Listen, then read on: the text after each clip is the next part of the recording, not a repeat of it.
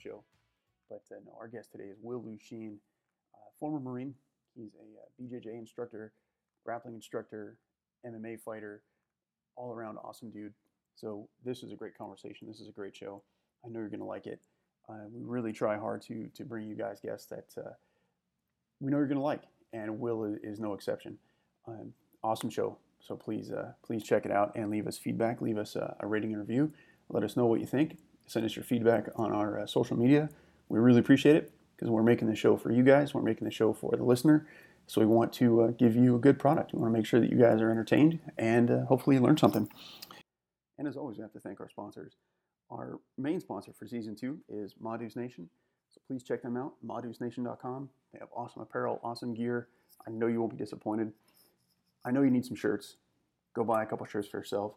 I know your family probably needs some shirts, so go buy some gifts. Christmas is going to be here in a couple months. You can never shop early enough because you know you're going to wait till the last minute. So please check them out, buy some stuff, support them because they are definitely supporting the community not only the military community but also the the local community as well. So they are really giving a lot of their time and resources to people in need.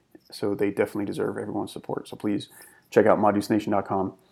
Just buy something, even if you don't need it. Just go buy it because they definitely deserve it and they they need your support. And it's well worth it. It's good gear. I know you love it. And then also, I like to talk about some of our other guests we've had on the show because they have definitely helped us out in uh, a lot of ways obviously Winfield Watch, awesome dude. Mark Miller, get yourself a watch. can't ever go wrong having an extra nice uh, field watch in your collection. Uh, buy, your, buy her dad a gift. I know he'll like it. Uh, or your mom, she'll love it too. Nope, no issue there. We don't discriminate. But uh, check out Winfield Watch. Uh, they make some awesome stuff. Uh, Grind Ops Coffee, another one I have to mention. Aaron is really kicking ass over there, doing an awesome job roasting coffee. He's another one that's given a lot back to the community doing a lot with uh, re- rescuing uh, canines that are coming out of service. So please check him out, grindopscoffee.com. Aaron Meza, awesome dude. And really, honestly, all the guests we've had on the show are very supportive of the community and they do support the military community, the veteran community, and their local community in, in all different ways. So I don't I can't go through everybody, but please, if you listen to the show, please take the time and support the people that have been on the show. Let them know that you you heard about them, heard about them personally, heard about their company on the show. I know they'll really appreciate it. We really appreciate it. But um, you know, we don't have people on the show that we don't want to talk to or that we don't believe has the best intentions. So we we only put people on the show that have a good story and are genuinely, you know, good people. So if they're on the show, we have the utmost faith in them, and we know you will too. So please, uh, please support, please support our guests. I know they'll they'll really appreciate it. And lastly, if you check out the show notes and also our website, nothingowed.com, you'll notice I put some links up to um, different ways to support the show.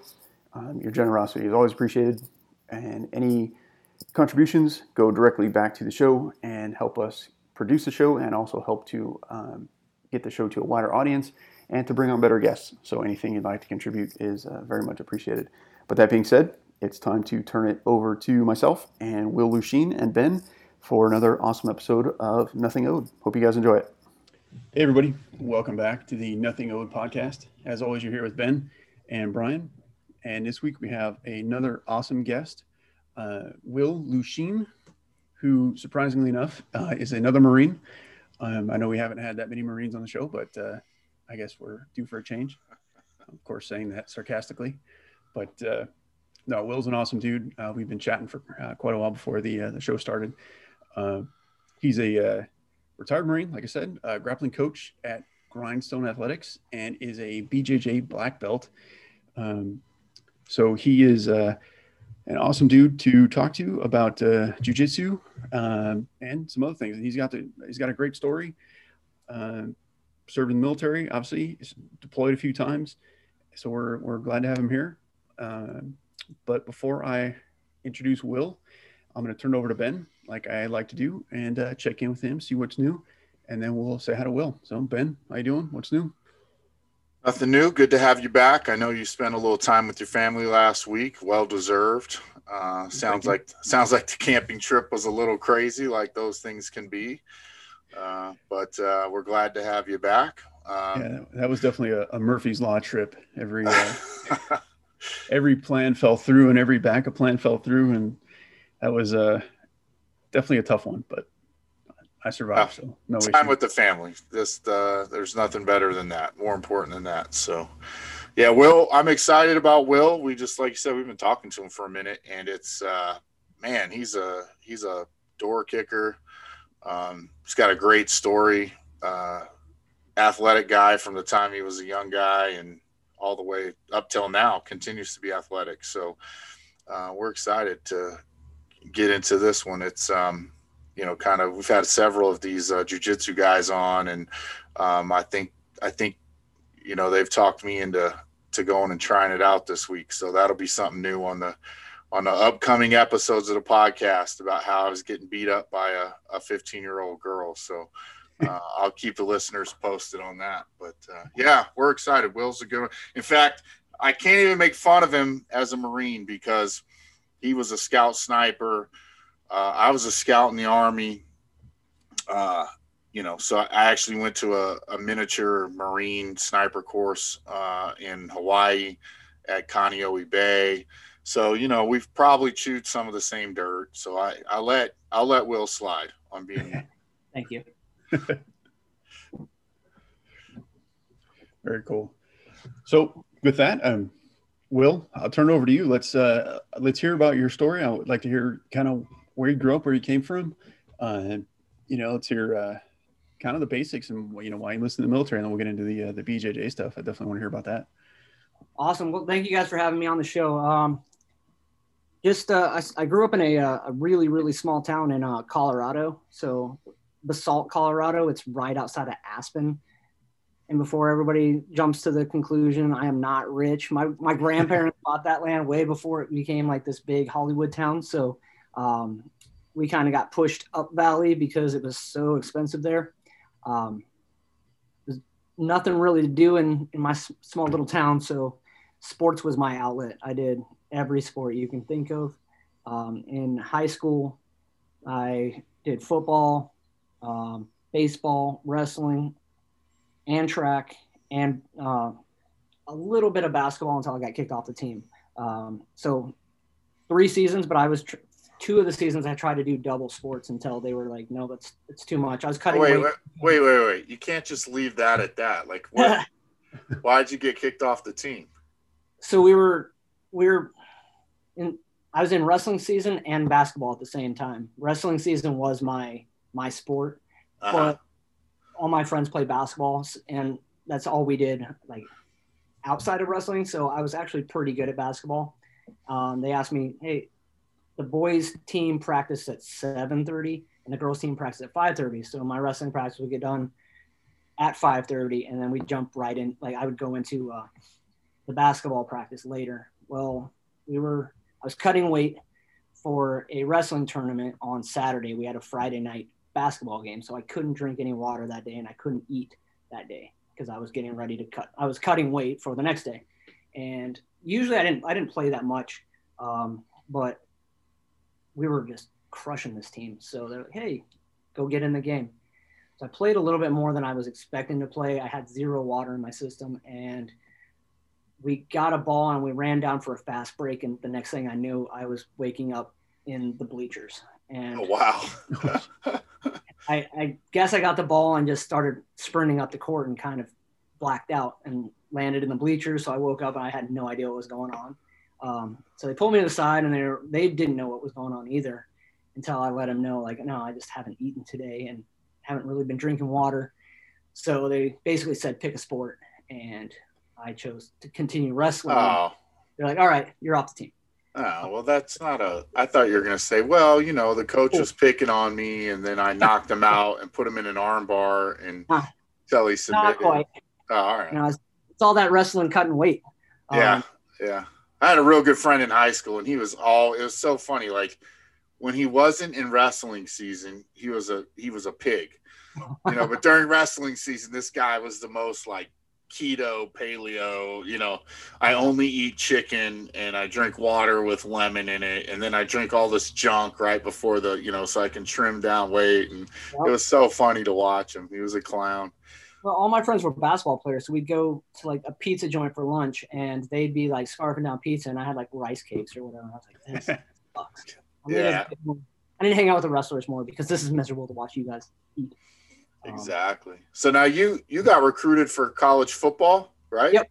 Yeah, yeah, yeah. Well, to a, a extremely small school, so I'm not that great or anything. But uh, yeah, uh, our high school we threw the ball a lot, so I got a, a lot of good numbers, and I got recruited um, to a Division two. It was a smaller school, um, and didn't do so great in, in the college football life. So um, I was used to used to being the man, used to being the guy who got the ball and and, and played every single down. And then I got to college, and they kind of put me in check and said, "You're uh, you're third string, and you're going to be our scout team offense."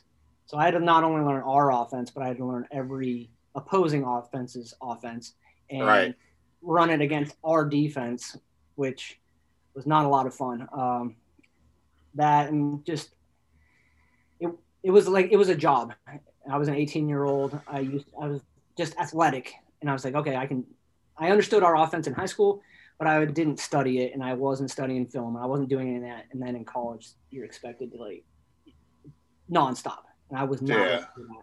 My son plays college basketball, and it, it, you know, we went through this process as parents, and you know, they work athletes. If you know, people don't realize the time. Some people do, but there's a lot of people out there that don't understand the time and effort it takes to become a collegiate athlete.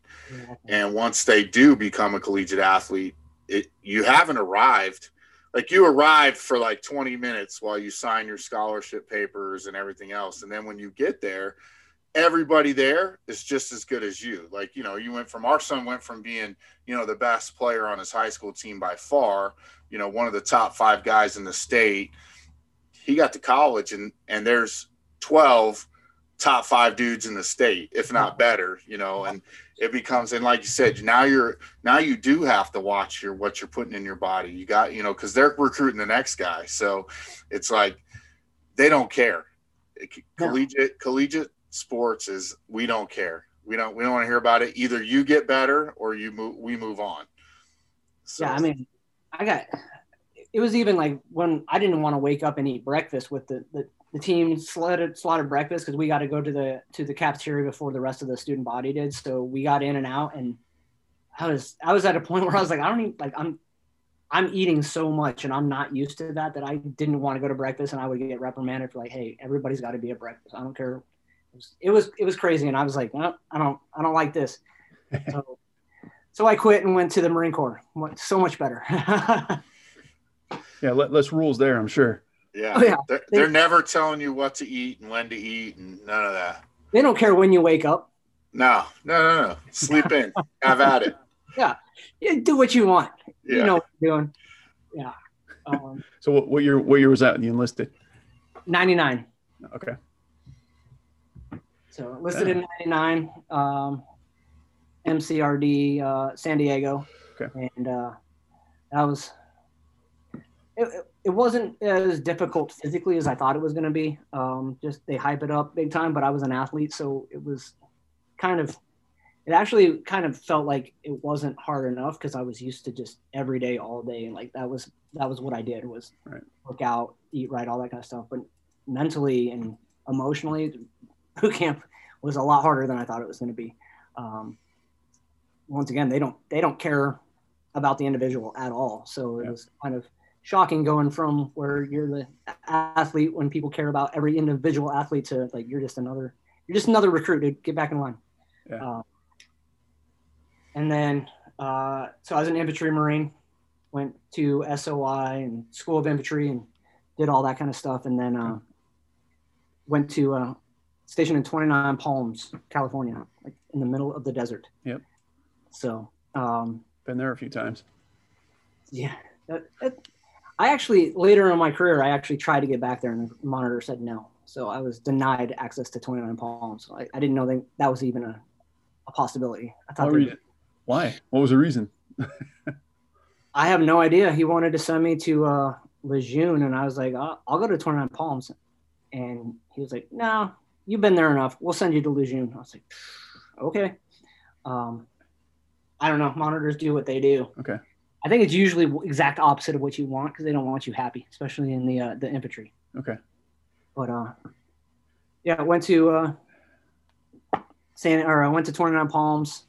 Uh, I was there for a while, deployed to uh, the uh, invasion. So I was with uh, 3rd Battalion 7th Marines during the invasion of Iraq. Um, we were there for nine months. Yeah, we went. We were actually in Kuwait, and then we we did the uh, the invasion all the way up to Baghdad, and then the rest of our uh, three seven went back down to Kuwait after Baghdad, and my uh, company stayed in a little town called Mahdiya, and it was like the Wild Wild West of of the uh, that area. Because everybody from Baghdad was getting pushed out because that's where all the major units were. There was so many uh, so many forces in Baghdad that all the small towns and right outside were were seeing a lot of uh, insurgency. So it was like every single night we would go out for patrol, we'd get into some sort of contact. Hmm. Uh, but there was a, especially in Mahdiya, we had we stayed in this little chicken factory. We had to uh, like shovel it out. It had like chicken crap all over the place. So it spent we, we spent like two days shoveling out before we can move in. And the town was like That um, sounds healthy. That sounds extremely healthy. Of course, yeah, that doesn't have any effect on respiratory issues. Like None, none whatsoever. where Marines should live. That sounds like a class action suit that you see on Instagram nowadays. Did you shovel chicken shit out of your hooch in Iraq? Right next to the three millimeter earplug. Yeah. Yeah, yeah. Sign sign up on this petition if you were deployed in a chicken coop uh, between 2003 and 2009. Yeah. I'm waiting for that one to come back out. Um, Well, now that, now that you said that, you've just polluted everybody's Instagram feeds with those ads. So thank, thanks, Ben. Get them. I get them all day long. The ear earplug ones. Do you get those, Will? oh yeah, I get them all the time. and Uh, it's I'm half deaf from the army. I, I mean, dead, dead serious. I have serious hearing problems, and and the the ones that get paid all that money, I'm like a year off of it. Like it starts, I'm like, they I I used the same earplugs that the guys did the next year. Like, why don't I get those bucks? It, I tried to sign up, and it kicked me out because of the my years in service. My the year I got out. yeah, I try. I started signing up for it. and I was like, no, I don't want to deal with any of this. And I honestly didn't use earplugs nearly enough, so I don't. But when, how are you? It always cracked me up. I mean, we're getting way off track here, but how? I understand wearing them at the range, right? Yeah. But when you're walking down the streets of Fallujah, yeah. you're not wearing earplugs. No.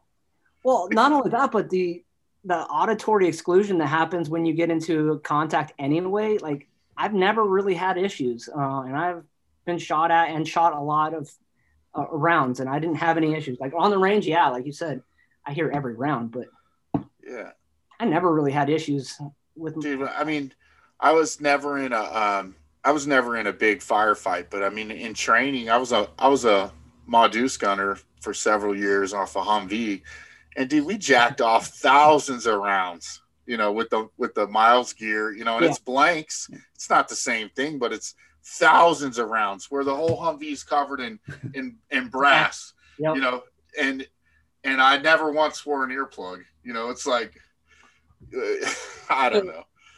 To to correct myself there there was uh right before we left 29 palms um the second time i was with the scout sniper platoon and we fired the uh the the 50 cal the barrett and we had our double ear pro on and we were rocking and rolling. It, that still kind of stung a little bit after a while. You have to like i need to back away from this gun. But then I went to fire it in combat and I forgot to put on Ear Pro and we Oh, were no. inside of the building and oh my god, I I almost threw up. It was just the concussion, being indoors with a, a small little hut. Oh, I fired one round. It was like, oh, the Barrett has so much. Per- it has more percussion than than uh than the the Ma Deuce does. The Yeah. Ma Deuce has you know the longer barrel and like, oh man, yeah, I can't even imagine. Yeah. That was the only time it affected me. I was like, I had to roll off the gun and kind of almost throw up and then make sure I grabbed my my Ear Pro and put them on real quick because that was that's a bad idea. Yeah. Well, the Barrett has that, that muzzle brake on it, doesn't it? That kind of redirects some of that, that concussion. Yeah, yes, it does. And Some of it. Yeah. Yeah, it's not Well, gonna. no, but I mean, it redirects it back towards you. yeah, it comes back Yeah. towards you, and especially if you're inside of a building, Yeah. Everything comes back in that building, and it's the overpressure is just. Yeah. that, was, a bad day. Um, I did that once, so I learned from quickly from that mistake.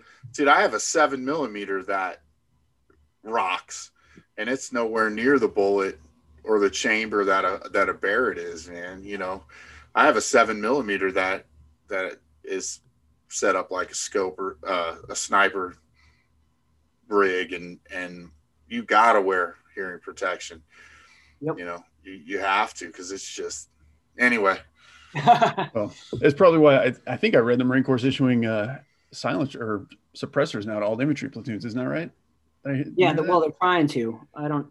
The army's got to go through them first, and then Yeah. that they don't want them anymore, and then My, then my son's in the 82nd. He was just home on leave last week, and he said that.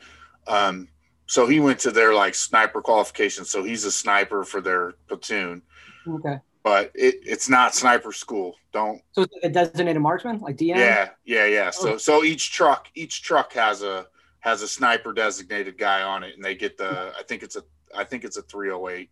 Uh, I'm screwing this up, so I'm not going to stumble through it. But it's a 308 calibered rifle, but it and it's suppressed. But he said they just they just came off of IRF, and he said that uh, when he got back today, they were all getting issued um, M4 suppressors for the 556 rifles. So Yeah.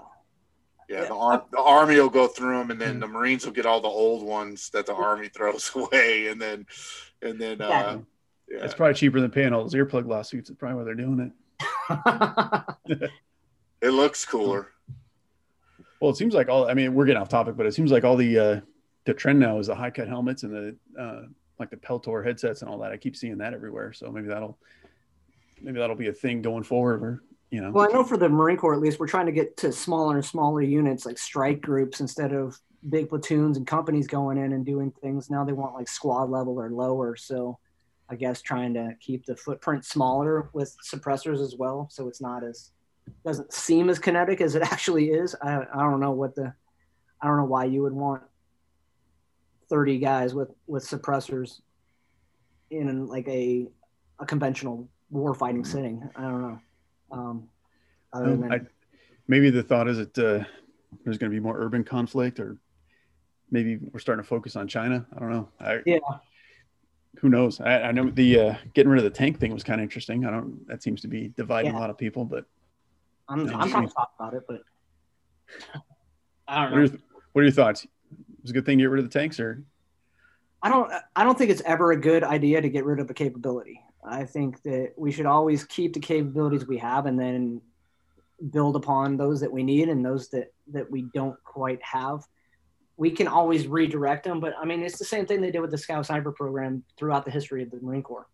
Uh, we needed snipers in World War One, didn't have them, got some, and then we got rid of the program. World War II got rid of the Yeah. program. Vietnam didn't have them, and then like we had to keep recreating the wheel instead of just saying, "Hey, we got this capability. Let's use it." Even if we don't need the, the tanks right now, I mean, who's to say we don't need them in Iran? Who's to say we don't need them Yeah. in China. China? Like, It says we don't need them in in uh, the South uh, or the the Pacific Northwest of the United States when China invades. exactly. Yeah. Dude, let me tell you something. I I shot. I got. I was a 19 Delta Cavalry Scout. I was very blessed to be able to shoot. I got to shoot a ton of weaponry, and kind of a jack of all trades MOS in the Army. Right. We learned demo and other stuff. But I was when I got my first duty station was in Germany. I was in First Armor Division, and uh, we had a sister platoon of M1 Abrams, and this is 1995. So the technology is even better now, right? But dude, I got to go sit inside that thing at a gunnery. Dude, that thing was like the gunner is on one target, the computer system is shifting to another target while the driver's moving one way, and then the Kiowa helicopter's painting another target, all within a computer system, all from a mile away. Yeah. Like we can't even see the targets. It's like doom, doom, doom. You know, they're lining up three targets that, they're- you know, Yep. those things are dope. You know, don't get rid of the Abrams. Now, exactly. Scouts hate tankers, so we can get rid of the tankers, but don't get rid of the tanks. I Oh love yeah, it. that, I, I'm a big fan of the M1. I never got to ride in one, but I may or may not have been attached to a unit that may or may not have not put enough charge in a 155 round and dropped a um, HE round on top of one of those things, and it Yeah. basically just bounced off it. So I'm um, very big fan of, of the M1 because I've seen what it can withstand. So, but uh, yeah, that was that was stupid, stupid artillery guys. oh, it, it was at 29 Palms, and it, it was crazy because we saw the round land right on it. We're like, what the hell, you know? And they they forgot like a bag or two of charge in the gun, but that's a whole nother story. But yeah, didn't didn't affect the tank at all. It was pretty well cool to see, but in a kind of cathartic way, I guess. But whatever. Moving on. Well, I mean that that's kind of like I know for us in the last I don't know 2000 what was it 12 to 15 they even later they got rid of artillery in Afghanistan and Iraq. They just converted those Marines into regular O3 door kickers, but they didn't get rid of artillery. They didn't get rid of artillery pieces. They're, like No. we still have it in the Marine Corps. We have the capability. We just didn't need it for that mission. So they took those Marines and made them useful somewhere else. Yeah. I don't know why we can't do that same thing. Why get rid of a great piece of gear? Yeah. Um, I don't know. yeah, you could. It's, not there it to seems make- like it seems like you could mothball the tank somewhere. Like they put all those planes out in the desert. Why not put the tanks out there? Exactly. you know just let them just let them sit for a while And if you need them pull them out of storage but they're they're just giving them away there's they're transferring to the army Yeah. I mean they're they're letting a lot of marines go they're even letting marines transfer to uh, different branches i i don't know i no that's a topic for another day i guess but we could we could we could chat for hours i'm sure. But so you deployed um i know when you're over there you had uh if you want if you want to talk about it i know you, you suffered a pretty horrific injury Yeah. Uh, well, and you kept you kept pushing forward so let's let's hear about that. Yeah, so uh, I was in a, a vehicle that got hit with an IED, um, kind of threw the vehicle upside down. I got thrown around a little bit inside the vehicle. Uh, I didn't really have anything, like nothing pierced my armor, pierced my body, um, no horrific injuries, but uh, my ribs were pretty beat up, um, pretty bruised, and I I started developing a, a cough, and I started like coughing up sputum, and it, that cough started getting worse. So I went and saw my my platoon corpsman, who's like this baby corpsman who's been a corpsman for like a couple months, and he's like, "Yeah, just uh, I think we just take some Motrin. I don't know." So I was like, "Cool, whatever you say, man. You're the some water doctor." change your socks Yeah, that's the only problem with calling them doc. Everybody thinks they're an actual doctor, but uh, once you once you start learning things, you realize that baby corpsmen don't really know a lot. Um, but damn, do are they right next to you every day? So uh, yeah, eventually I was like, this is not working, doc. Um, I need I need to talk to somebody. So I, I saw the chief, and the chief kind of uh, said that it was an upper respiratory infection that all the Marines are getting it because we're in the middle of the desert. Was like, "Oh, you're shoveling chicken shit out of your hooch. exactly. Uh, so just just clean up some of that chicken shit and you'll be fine. Um, so they gave me some a Z pack and that actually made it kind of seem like it was better. Um, the sputum started getting a little bit clearer and I was able to go um, start going back out on patrols. I, was, I mean, I was my ribs were still beat up, and if you've ever had a rib injury, you know how fun just coughing is. So like getting up, putting gear on, it took me a little while to get back out of the wire uh, I was chomping at the bit to go, so I, I didn't want anything to be wrong either. Um, they gave me the Z pack, and I started feeling better, and my the mucus became clear, and I wasn't coughing up mouthfuls of it. So I figured Chief was right; he knew what he was talking about. So we, uh, I rolled out and went on like a it was like a two a two and a half hour patrol. Just, nothing really happened. We were just walking around in the the desert heat, and I started just sweating profusely, which is more than I normally sweat in 110 degree heat. But it just started pouring out, and I got pale white and kind of like I started getting dizzy. So I came back, we came back in the wire, and I just like I was I was hurting. I started shivering, started shaking, and they finally kind of made the decision that I needed to go to see a higher echelon of care. They they put me on a bird, and I went. I don't even know where I went. Somewhere, somewhere higher up the uh, the ladder, and they gave me a CAT scan, an X-ray, and all sorts of other uh, scans that they were able to do, and they saw a big black spot on my lung, um, on my left lung. So they didn't know really what it was, but they knew that that was not good. Uh, so they medevaced me out and uh, got all the way back to um, Portsmouth, Virginia. And they did a bunch of other tests, like a sweat test, and they did some other stuff to try and like get my um, my lung under control, the, the infection that had taken place. And they could not, they couldn't get the infection to kind of die down, so they had to cut the lung out so it didn't start infecting the uh, the right lung uh, before it, it crossed and started getting into the right bronchioles and everything. So they cut the left lung out, um, cut cut through all my the lats on my left side, cut through all my uh, my the rib cage. They took my inside the ribs that are on the inside, and they basically pulled them apart so they were at the same location where my outside ribs would be. So they cracked them all and had to pull them out removed the lung, stapled it all back together, and basically said I was going to be done. Uh, I was going to be medically uh, out of the Marine Corps. But I was not happy with that decision. So um, told him, no, I'll be good. And about um, a year later, I, I, was able to run and pass my next PFT. So they, they allowed me to stay in the Marine Corps uh, for wow. several more years. That's I'm, uh, to be honest, I'm surprised they let you stay because I mean, I would have thought that that would have been just a career ender. You know, I was that. I, did you have to pull strings to get that done, or was it just as long as you can pass the PFT, you're good? I, that that was the big. That was the the, the starting one. They said, "All right, we're going to give you," because they were they were basically like, "You're done." Every doctor was like, "No, no, no you're done. You're done." I was like, "No, I'm not. I'm not done. Like, I'm I'm good."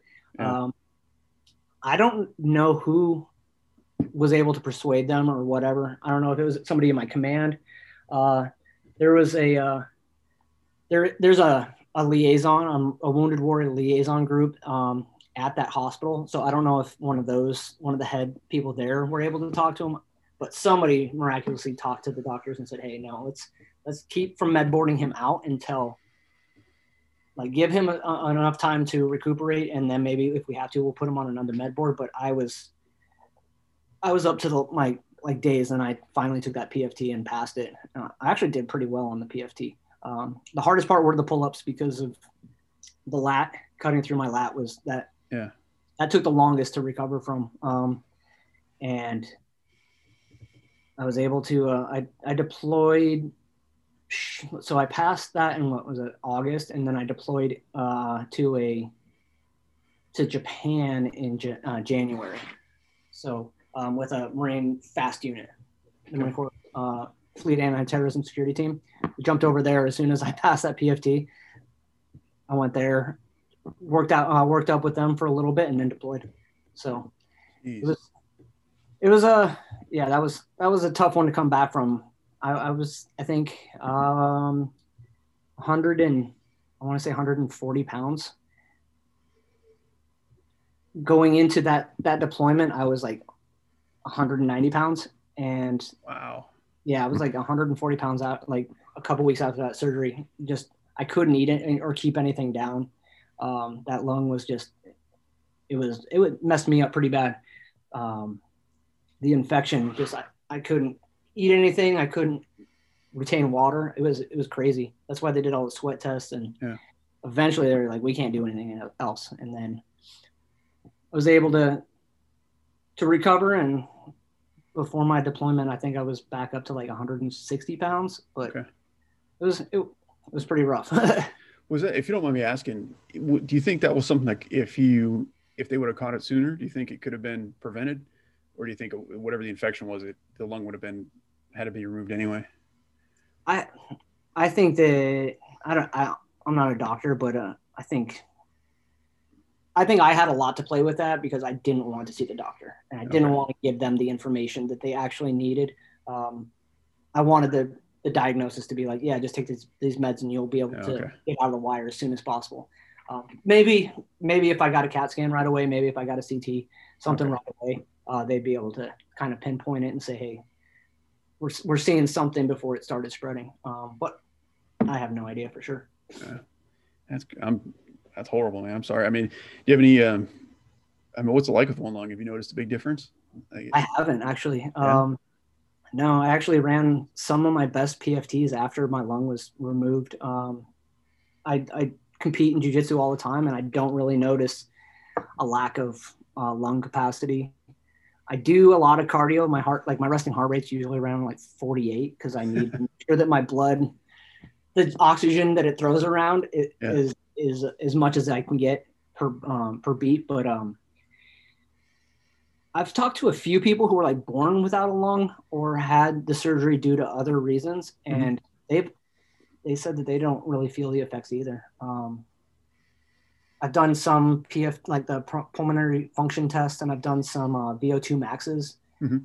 and I am still well above average for my age, even Wow. with the lung. So I, I'm not. I don't know the physiology behind that, but right. I, I'm just a little bit worried once I get older because I do get pneumonia all the time. I do get. Okay. Um, Did you do- get COVID? I I don't know. I didn't officially get COVID, but I Well, you never got it if you don't get tested. That's that's our philosophy in our house. But do you feel Yeah. like you may have got it? yeah, I'm pretty sure I got it. Um, what was it January of 2020 before everybody knew about it? Like I oh, was. Oh, that's funny because if I if I got it, honestly, it was right around January, February last year, and it I had a real bad cough that kind of I couldn't kick the cough for a couple days, and you know I couldn't get back on the bike. You know I was just kind of man, this is sticking around for a minute, and if so, I I I tell people if I got it, that's when it was was that same time period. exactly. I'm with you though. If you never go get tested, you're not on a list. Exactly. Yeah. Exactly. Hey, you're Don't still on a list. I, I've been getting random calls and text messages. Hey, come get your vaccine. Come get this. Come get that. Well, every time they call me, they go, "Hey, can I speak to Ben?" I go, "Oh, I'm sorry, you have the wrong number. This is Brian Hanna. Here's my address. and here's my. I'd love a vaccination. I'd love a. I'd love a a, a, a test drug to see um, that doesn't really make you uh, immune. It. I, I- I don't. I don't really know what it does. I, I'm. I want someone to come to my door. That's what I'm uh, for someone wa- to come to my door and have a conversation. we don't know Hey. each other very well, but they don't want to come to my door.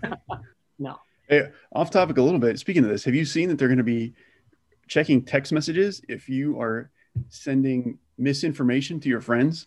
Yes. Like, have you guys seen that? Is that fucking crazy? Well, that and they're Like- already admitting that they they are running who like Facebook basically, who needs to be banned and who's Yeah. supposed to come down. Like that's crazy. That's the craziest shit I've heard. Did it? That's that actually is crazy to me because if, if I mean just if you look at it from like a law enforcement perspective, if if a police officer or a federal agent asks someone, "Hey, go search that building for me," that person now is considered a government actor, and that's now a Fourth Amendment violation, right? So now the government is telling Facebook you have to suppress that speech. How is that not a First Amendment violation? Because now Facebook is acting on behalf of the government. That's crazy to me. Dude, they they parade it around. I mean, and look, I, it, it, I don't like I don't like getting fake. I don't like face. I don't get on Facebook. I don't like the Facebook news. I news. don't have Facebook. Yep. Yeah, I don't do that. But what is happening today is the most un-American. It is a complete criminal act. It's a violation of the Constitution of the United States that we've all promised to uphold Mhm. uh, against enemies, foreign and domestic. And you take that statement with whatever grain of salt you want, because right now the biggest threat to our country outside of China, which is now being invited into our White House, is is domestic you know a domestic problem with our so-called elected officials they flaunt it they're not even trying to hide it they're not even Not trying to hide it Nope. they're just What? trying to take freedoms it's crazy it's insane You know, I, I think is is is more. Well, I mean, it's all bad, but like, if you're just a regular person, I could see how you could get just totally overwhelmed because you don't know what to believe, right? Like that. That to me 100% is one of the most frustrating things about all this is that, like, I don't really want to take a side. I try not to be political. I try not to be like, well, I'm not going to do that because Biden said it, or you know, some Yeah. people, I'm not taking the vaccine because it's a Trump vaccine. Like, I don't want to be that guy. But at the same time, it's like, how do you know what to believe right because there's so much just nonsense floating around that it takes it takes a day to sift through everything, right? Well, So- we don't we don't get very Crazy. political on our show, but I will say so. My political beliefs for all the listeners that want to hear it, maybe they don't want to hear it, but my political belief is is that I, I believe in the Constitution of the United States and that there's freedoms. Our forefathers Yeah. wrote those things. Was it perfect? No. Is it a living document? Yes. Have we made bad decisions as a country? Have we made great decisions? Absolutely. We should be growing every day.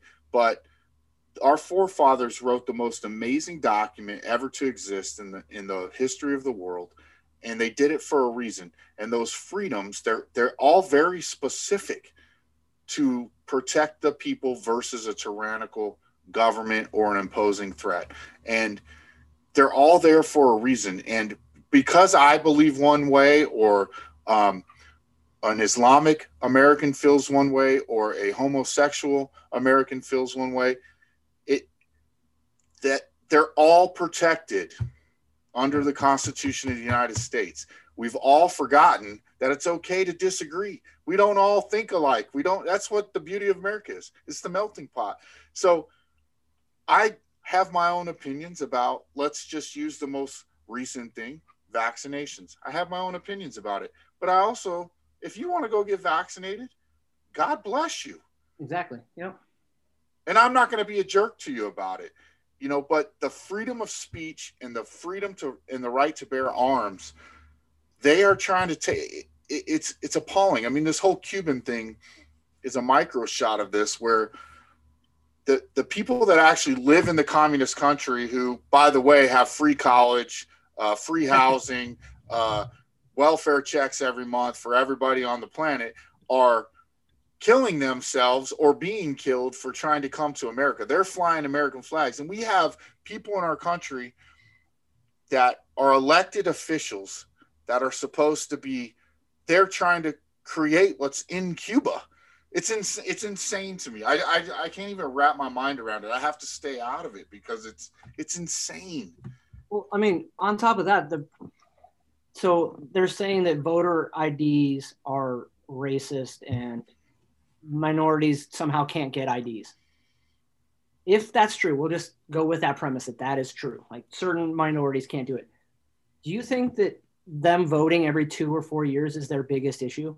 Maybe, maybe if they don't have an ID, they're they're probably struggling on a daily basis. So let's, if that's an issue, which I don't believe it is, if it is, why aren't why aren't why isn't anybody saying, hey, we need to fix this so they can have a bank account, so they can get an apartment, so they can It's all about it's all about votes. It's all about power. It's Yeah. all about no. It, you're right, man. It's You know what, what's It's crazy about what you said, that's a though? problem. Because that's a pretty big problem if that's true. but it, I'll tell you what, it's not, and I'll tell you why. I think it was, um, I think it was Nikki Haley. I, I could be wrong in that, but I think it was Nikki Haley when she was the governor of North Carolina. Was it South Dakota not or Nikki North Haley? Dakota. Isn't Nikki Haley? Oh no, I'm thinking of uh Kristi Kristi. Noem. Yeah, yeah, yeah. yeah. But I so okay. If I butcher the story to anyone out there, I apologize. But I, I'm 90% sure it was Nikki Haley, and I believe she was governor of one of the Carolinas. I didn't prepare for this, so I'm going off the cuff. But the point is, South Carolina. Thank you. I was close. Same thing. I'm just kidding. Um, but she created a program. She said, okay, if there are people out there that can't get get IDs, we're going to send you a bus to come pick you up, Oh yeah, and yeah. we're going to bring you to get an ID. And you know how many people took her up on it? It was like 12. I think that was the number. It was it was almost nobody, right? Well, it's not true. It's not true. Right. But yeah, exactly. So like all this stuff, I mean, we're getting political and I don't necessarily want to, but it, I think it kind of relates to the show in that the, the, the point of this show is to say you're owed nothing, right? It's in the title. It is the title, nothing owed, right? Everything you want is out there for the taking. And this isn't a political show, but at the same time, the idea of the show is kind of based on the traditional American values of you're not owed anything. You have all the rights you need. The Bill of Rights shouldn't be controversial, right? Because the rights that are given to us as American citizens are granted to us by a power higher than the government. That shouldn't be controversial, right? That shouldn't be political because that's the truth, right? The government didn't give us those rights. Those rights were given to us by God. They're inherent. Yeah. They're they're inalienable, right? So those rights are guaranteed to us by a power above the government. Therefore, the government cannot take those rights away. And that is a concept that is unique to America. And that is kind of the point of the show is that you have all the freedom that you need to go do or be whatever you want. If you want to go live in a hut in the woods in Montana, good for you. If you want to live in a $30 million mansion in Newport Beach and have a 50, $50 million yacht, good for you. Great. But that's your choice, right? But don't come to me saying you owe me this and you owe me that, or we got to change the constitution or we got to destroy this or destroy that because it's never worked. And like you said about Cuba, look what like I, have known people that have come from Cuba. Like they had two TV stations. They got ration cards for butter and milk and rice, and it's it, it it doesn't make none of this makes any sense to me, right? Because we're we're going backwards to say we need more freedom. We have to be more like Cuba. America is oppressive. America is this. America is that. It's like, what are you talking about, right? You have everything you want at your fingertips. You have a cell phone in your hand that, for a lot of people, is provided by the government right? So you have access to the world's information in the palm of your hand. You have no reason to complain about anything. Yeah. Like, and, and that's, I'm going on a rant here, but that's kind of the, the overreaching, overarching theme of the show is it just go do it, right? Like, you know, just like Will, he lost a lung, right? But he's, he's still kicking ass. He's still, he's a BJJ trainer, right? Or an instructor. I mean, he pushed through his military career. He could have walked away, you know. I did four it's, more deployments with one lung. Yeah. And a broken shoulder and like and didn't ask for anything. You hear his opinion here about the the earplug thing. He's not asking for free. I'm sure he probably has hearing problems. I, I don't know, man. You're we're getting away from yeah. learning about sorry. Will. We're getting sorry, away sorry, from learning about Will, but I think Will agrees with us on some of this stuff. But yeah, I mean, the big thing that I try and t- when people do ask my opinion on this, our forefathers wrote a a bill of rights and our constitution that basically said these are the ways that you can stop us from overreaching our power. We are the ones who are going to be in power, but this is how you're going to stop us from doing things. So anybody who wants to take that away is basically saying I don't want you to stop me from doing whatever I want. The Constitution is a document. You have to question that guy who says I want to take all your powers to, yeah. to stop Yeah, the Constitution is a document that was designed to protect the people of the United States from a government. That's exactly. it. So if you have a government who's saying, "I don't want you to have that protection anymore," you might want to question that. Yeah, it doesn't matter if you're left or right. Exactly. If your if your elected official is trying to take away your constitutional rights, yep, there, that has nothing to do with racism. It has nothing to do yeah. with uh, shootings. It has nothing to do with anything other than a government is trying to limit your ability to take away their power and money. Period. Yeah. And the and the more that happens, the more the government increases their power, the harder it is for the individual person to do what they want. And it, and like I said, I we're not trying to be political, but at the same time, it does relate to the show. So you have to stop that. Like you you have to vote for the right people because the more the government controls your life, the less freedom you have to to get that success, whatever it may be, right? You know, it's not having the freedom having the freedom to succeed also comes with the freedom to fail, right? And if if you take away the freedom to fail in in a roundabout way, you're taking away the freedom to succeed. Because when the government tries to make everything equal and make everybody finish at the same point, it never works out. And the only people no. that benefit are the people at the top. And that's some some people you know, not everybody gets a trophy man. Like you got to work hard. You got to put in the you know you got to put a you got to put in the work. And and anything that's worthwhile is hard yeah you know if you look at anybody who's super successful look at michael jordan he was cut from his high school basketball team if he was in high school today and wasn't cut because he got to keep everybody and everybody's got equal playing time he he may have never even become close to what he is.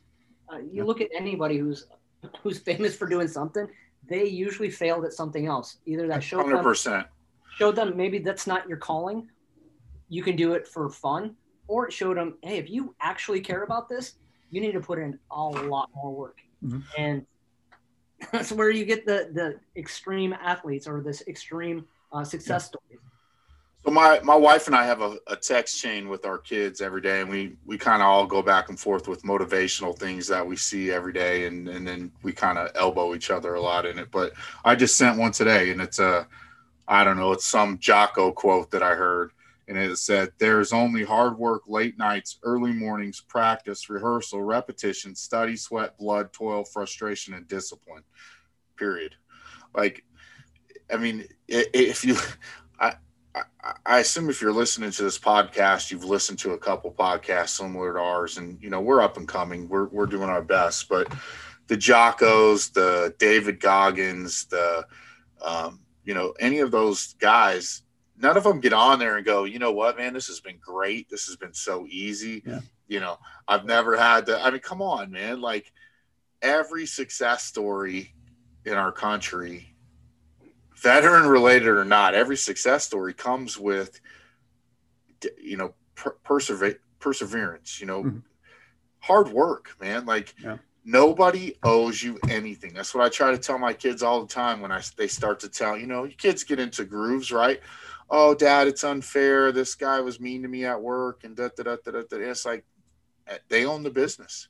Yeah. If you don't like where you work, have a conversation and if it still ain't it still doesn't go the way you want it to go find another job yeah. work harder start your own business start your own business exactly yeah yeah so yeah my the motto that i live by and every time somebody asks me like what do i think about success victory favors neither the wicked nor the righteous only the prepared so be the one who's prepared because that's the only way that's going to get you to that whatever your victory is amen so that that right there, I think, is the quote of the uh, the podcast. That that's that's going to have to be the uh, the highlighted line for this entire show. I, I think that's awesome. Yeah, it's it's it's right in line with what we're talking about. But uh, so so how long did you end up staying? Let's get back on track yeah. here. How long did you end up staying? I did I did my 20. 20 years. And yeah. when did you retire? 19 uh, 2019. Oh, okay. So recently. I didn't realize it was yeah. that recent. Um so when did you start doing jujitsu? Were you doing that in the Corps?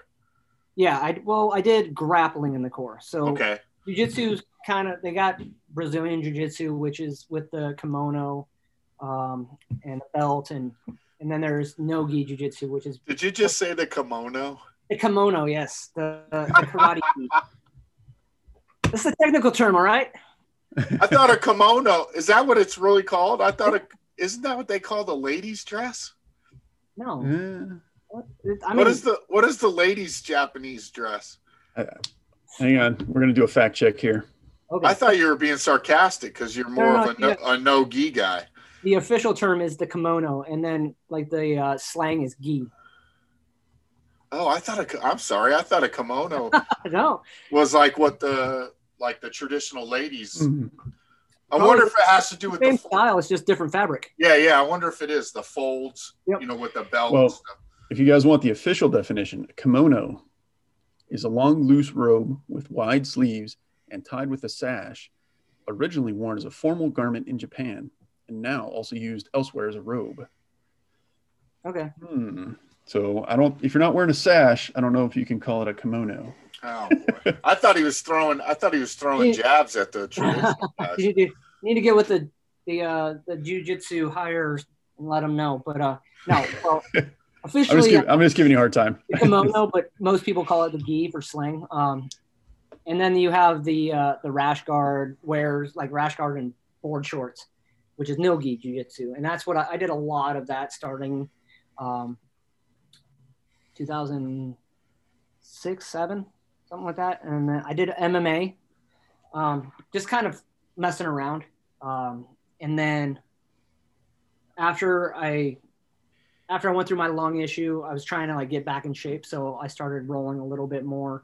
I was a big wrestler in high school, like we talked about. So it kind of came naturally for me. But I didn't put on the gi to start training gi jujitsu until 2014. So I put the gi on for the first time in 2014, and I've been training both gi and no gi since then. Tell that story again. I know you, you told us offline, but tell that story where you showed up at a, a traditional gym and you were working out with some guys and they were like, "What belts are you? How did that go again?" Uh, Tell that story again.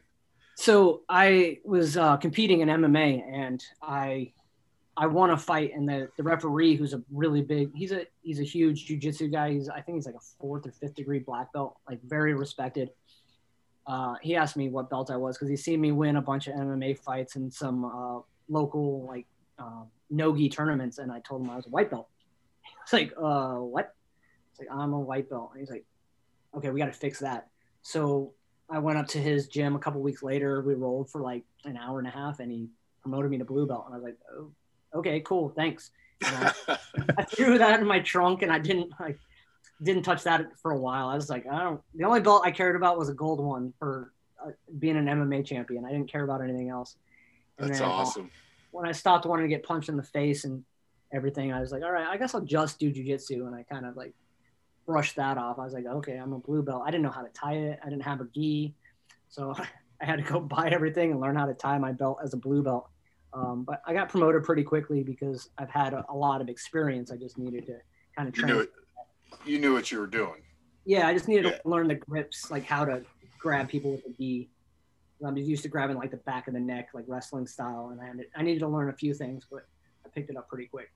That's cool. That's cool. I thought that was pretty funny. Like, bro, you you have a belt, you just don't know it. so now you're uh so now you're a grappling instructor at at uh so you, you go to two different gyms. You do the no gi gym and that that you're an instructor there. Yep. And and you get in some workouts uh where you're you're getting in more workouts. It's a little less structured, but you still work out at a traditional gym as well, right? Yeah, so at the traditional gym, uh, I train at a Virginia Beach Jiu Jitsu under it's a Ribeiro gym. Um, I am the the one of the kids coaches. We have like six kid uh, six kids coaches, so I'm one of the kids coaches there, and then I also do training underneath uh, some of the black belts there. Um, but Hmm. Grindstone, I, I teach in the adult grappling class and the MMA class. Um, so that's kind of my program, and then when I go to Virginia Beach, I'm kind of working with somebody else's program. So That's cool. I'm curious with the with the kids, like how what ages what age did you recommend? Uh, let me back up. Oh, we have we have a three and four year old class, and then Really? we have like four up to like four to eight, and then we have another eight to about fourteen, and then usually at fourteen they start moving to the adult class. So you have kids as young as three. I would have never I would have never thought Yeah. that. That's awesome. So for the for the really small kids, like the three and four year olds, it's not a lot of jujitsu. It's more like we do. We have these little balance beams, so we'll have them walk on the balance beam. Okay. And it's like a coordination. They'll Okay. do forward rolls and they'll learn how to move their body, kind of uh, in different ways. And then we do have them do certain jujitsu techniques, so they're actually learning jujitsu, but it's more focused on hey. How to get from one end of the mat to the other, and whether they're bear crawling or crab walking or Okay. doing forward rolls or something. So when what age at what age do the kids start getting into? I mean, I know as a kid you're not doing full jujitsu, but like when does it start to get serious? Uh, we got some extremely serious, like some of our kids, if it was pound for pound, they are probably our best athletes on the mats. Um, so we have a couple 14, 15 year olds that are like, I just got back from uh, Myrtle Beach. One of our guys had a super fight. One of our 15 year olds had a super fight. So they invited him down there and basically had him just compete against one other kid Okay. this big show. Um, but it- depends on the, the child and when they started. Some of the kids who started when they were like three, once they get to like eight or nine, if they're if they enjoy it and they're there because they want to be there, not because their parents force them to go there, Right. that's when they start. Like I can see them turning the corner right around the eight or nine if they started. But it's usually like maybe three or four years into learning jujitsu when they Okay. start turning that corner and they they're getting real good. They're, it's at the point jujitsu has been evolving so quickly that like I'm not even going to know how to coach some of these kids in like three or four years. It's, it's just so dynamic. They can do things that adults can't. Like how so? Like I mean, dexterity wise, they're rolling Okay. upside down. They're they're able to throw their feet in weird directions when like my hamstrings just will not allow some I gotcha. to happen. Um, even as a black belt, like I, I like I'm I try and stay up with some of this the, the newer jujitsu. It's a lot of uh, flashier um, Instagram reel type jujitsu. Um, whereas like old school jujitsu is a lot of pressure, perfect pressure in perfect position, Mhm. uh, timing, everything like that. Now it's kind of gotten a lot flashier. It's gotten a lot more like upside down guards instead of just regular stuff. Um, so I have to try and learn that just so I can keep up with the kids and keep them interested in in uh, in jujitsu where we are instead of saying, hey, well these this these guys over here are learning the cool fun stuff. Because it's really hard to be a black belt, which a lot of people think are like that's the expert, that like that's the end all. That's really when you actually start understanding jujitsu. Um, kind of like if you went to college and I gave you a uh, a senior's textbook. As a freshman, you're a freshman. You- can read it and regurgitate it, but you don't understand it until you get to that level. Then you're like, okay, now I understand it. So as a black belt, I'm Okay. finally at the level where I can read something and not just regurgitate it and you show me something I can duplicate it, but I understand where it's coming from. Um, but now I have to kind of like take everything I know and put that aside and start learning stuff that I never learned before. So it kind of feels like I'm always a white belt trying to learn new things to kind of feed the kids. Well, uh, that's interesting. I mean, do you think with all the changes, I mean, do you think the newer, like flashier moves, do you think it's, I mean, are they just, uh, no, I don't know much about jujitsu. I'm going to say that, but do you think the newer moves, is it, is it more for flash or are they just as effective as the older moves? I mean, is it like what, you know what I'm saying? Like, is it, is it just for No, show or is they're it, extremely effective in a different. So basically, for we'll say the, the first couple of years of jujitsu, technique A, B, and C worked really, really well. But then everybody started learning how to defend A, B, and C. So Oh, okay. we go to D, E, F.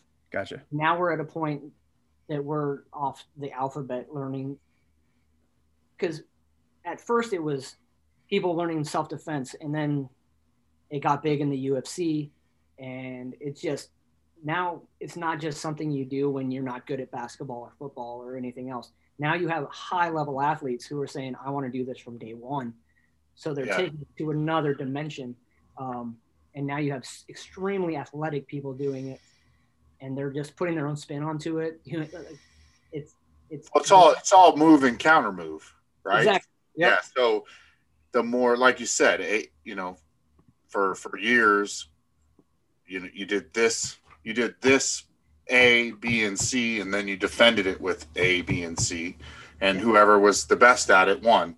But then guys went, well, you know what? Let me try D, and then you got to learn how to defend D. Like I, I get that. Like it's a constantly fluid, you know. Uh, you know, it's like Mr. Miyagi teaching that uh, foot crane thing, you know, that nobody can defend, but then the one guy knows how to defend it when he gets to Yep. to Okinawa. You know, it's like, start slapping him in the face. Yeah, yeah, yeah. He tried that move in Okinawa, and that that didn't go very well. You know, Daniel-san, but. Uh, I, I mean, I'm I'm making fun of it a little bit, but no, I get it, man. That that actually makes sense to me. As you're you're constantly evolving in your move and counter moves, move and I mean, that's what makes all the guys great, right? When you watch, I hate to use the UFC as an example, but you know the uh, the Khabibs, right, of the world that Yeah. Are just unstoppable because he does moves that nobody can defend against Yeah, yet. which is crazy because it seems very basic and it's you know exactly what he's going to do, but you just you can't stop that. Uh, Yeah. Well, I also think that it's when jujitsu first started, there was basically the Gracie family and everybody who learned under them learned Gracie jujitsu. And it was like, this is how it is and this is what you do. And it was like, okay, that's what I do. But now it's getting to the point where these athletes are learning something from a black belt, but they're putting, they're like, oh, well, if I just do it this way, and they're feeling they like they have the the freedom to to tweak things and tailor things and say, you know what, I I my professor or my instructor said to do it this way, but it doesn't work for me that way, but I'm going to do it this way. And people are starting to play with the concepts a little bit more. Uh, it's not like this is the technique; it's more like this is the concept. So go out there and make it your own art. And now you have people all over the world doing jujitsu differently and with their own flair and their own style to it, and it it creates what's Yeah. making so it's making the UFC a, a billion dollar industry. yeah, it is. Yeah. You think that, I mean, are most gyms adapting to the change, or do you think that the, I mean, are some gyms saying, "No, this is jujitsu, and we're going to do it this way"? The successful ones are are are changing to it, Okay. and you're seeing a lot more. Um, in the I think in in the the grappling community, nogi is becoming way more. Uh, I don't want to say important, but it's becoming more mainstream. The nogi grappling, all the events, all the super fight events are all nogi now. Um, so you're seeing a lot of schools change to the nogi format. Um, Hmm. When I started coaching the nogi class at Grindstone, there wasn't any other. There's one other school in our area that was nogi focused. It was everybody else had gi class five nights a week and maybe one class that was there was a nogi class. So everybody there was better in the gi, and then one night they got to experience what nogi was like. Uh, now you're seeing a 50-50 split because you're seeing a lot of people wanting to know how did the guys in the UFC do it. So Right, right. not if your school's not changing to that format, you're losing a lot of uh, per, prospective students. So, so what's on the horizon for you? You're going to keep coaching at Grindstone. You ever thought about doing your own gym? What, what's on the Yeah. horizon? I was honestly like probably a couple days away from starting my own place until the lockdown, like before the lockdown started. Like I, we talked to people, and I had like a couple people that were going to put some money into it. We had a, a location already. I was talking to the, the people about leasing this place, and then the COVID, the COVID lockdown started happening, and I was like, ooh, and I kind of pulled back. Thankfully, like I was so close to putting all my money in. If if the lockdown started like two months later, I probably would have lost everything. But uh, I'm not really sure right now. I'm kind of enjoying where I'm at, mostly because I, I still compete. So it's I talked to a few people who started in your own place, especially those first like three or four years.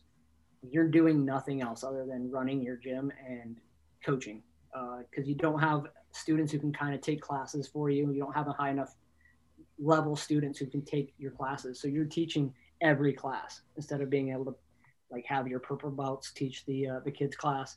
You're teaching every class. Um, but uh, I still got aspirations for uh, the Nogi World Championships here in October, the ADCC trials in November, um, a couple other super fights, and then maybe in like maybe three years, kind of pull back from the competition side and start focusing on uh, coaching and and maybe starting my own place. Yeah, that, I didn't even ask where where are you located. Virginia Beach. Okay, yeah, that, w- that would have been rough because that you guys had pretty pretty harsh lockdowns out there, didn't you? Yeah, we did. We I know a lot of uh, a lot of uh, underground fight clubs that that sprung up because everybody's gyms the doors are all shut and windows were plastered, but it was like nothing's happening here. But you get the little text messages like, "Hey, dude, we're we're still gonna be open, just not publicly." Um, We had a couple basketball places like that. My kids all play basketball, so they we'd get a text and be like, "Oh, hey, uh, come to the back door at this gym. Uh, Yeah. You know, don't tell anybody. Yep. Don't all come in at once." Yeah, and then there was there was a few uh few people that that let the cat out of the bag, and there was a few schools that got shut down. Like had people come into their schools and lock them down. It was like it was crazy. That was that was a crazy time, and uh, hopefully It's insane. I don't know. California's shutting back down, so I don't know what's.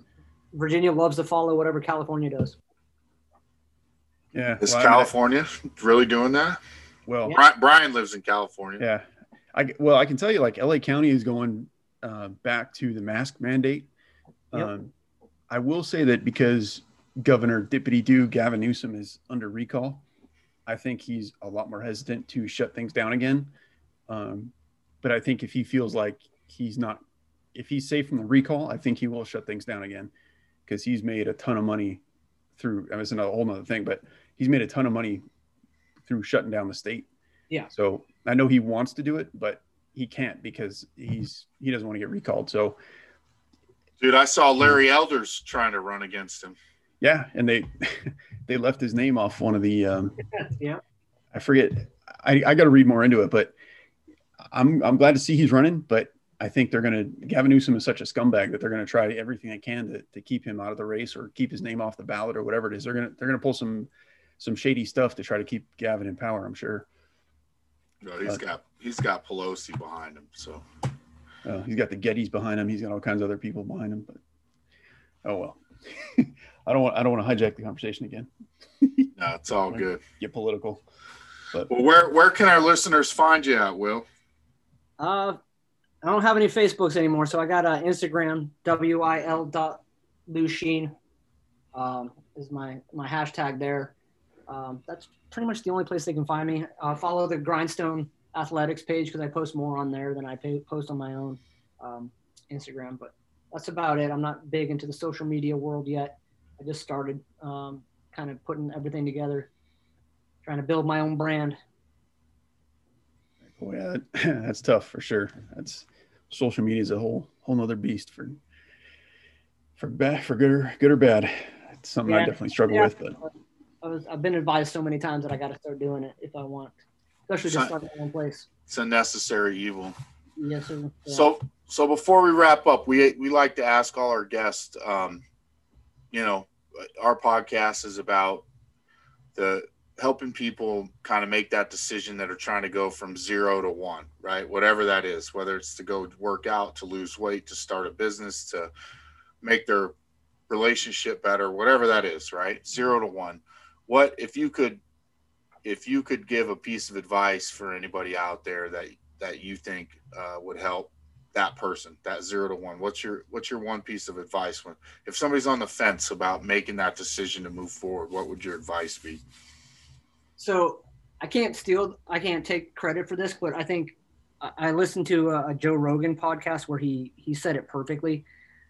Um, and I tell my daughters this all the time: be the hero in your own story. Like pretend like you're making a movie or someone's following you around with a bunch of cameras, and whether you're already a rock star and we just continue part two of the movie and become a better rock star, or you are at the lowest point of your life because everybody loves watching those movies where the hero is like down in the dumps and not able to do like they can't even make it through the day and then they take that first step and they become the hero that everybody wants them to be when they go to that movie so just imagine somebody who somebody's sitting there filming you and they're and somebody you really care about your kids your wife um, even if it's even if it's an ex-wife and you want to fucking show them, hey, look where I'm at now. They're gonna watch that movie. You can either motivate your kids or your wife by like, look, look, look where he went, or you can motivate and be like, huh, look where, look where you left me, and look where I'm at now. To those who who, who you don't uh, still, I guess, have a, a relationship with, but uh, be the hero of your own movie, and and every decision you have to make, imagine someone's watching that and they're either cheering for you or they're like, God damn, how did he fuck that up again? So um, that's that, awesome that's that. And I once again can't steal it. That Joe Rogan came out with that, and I just thought it was it was gold. So I've been using that ever since. it's outstanding I like it. Very cool. hoorah Cool, man. Well, I think that's a good place to end. Um, Will, it's been an awesome. It's been awesome talking to you. Uh, you're a great dude. Thank you for coming on the show. Glad we got to know you. Um, I'm sure our listeners will will really enjoy this one. Um, and then for anyone out there, we'll, we will link to uh, your social media on our site. Uh, so anyone that missed it, go to our website nothingowed.com or our Instagram, and you can find links to uh, to find Will and uh, and his gym. Um, but uh, yeah, hope you guys enjoyed this one. I know I did. It was awesome. So uh, for Ben, this is Brian and Will uh, signing off for the Nothing Owed podcast. Thanks everybody, and we will uh, we'll talk to you soon. Bye.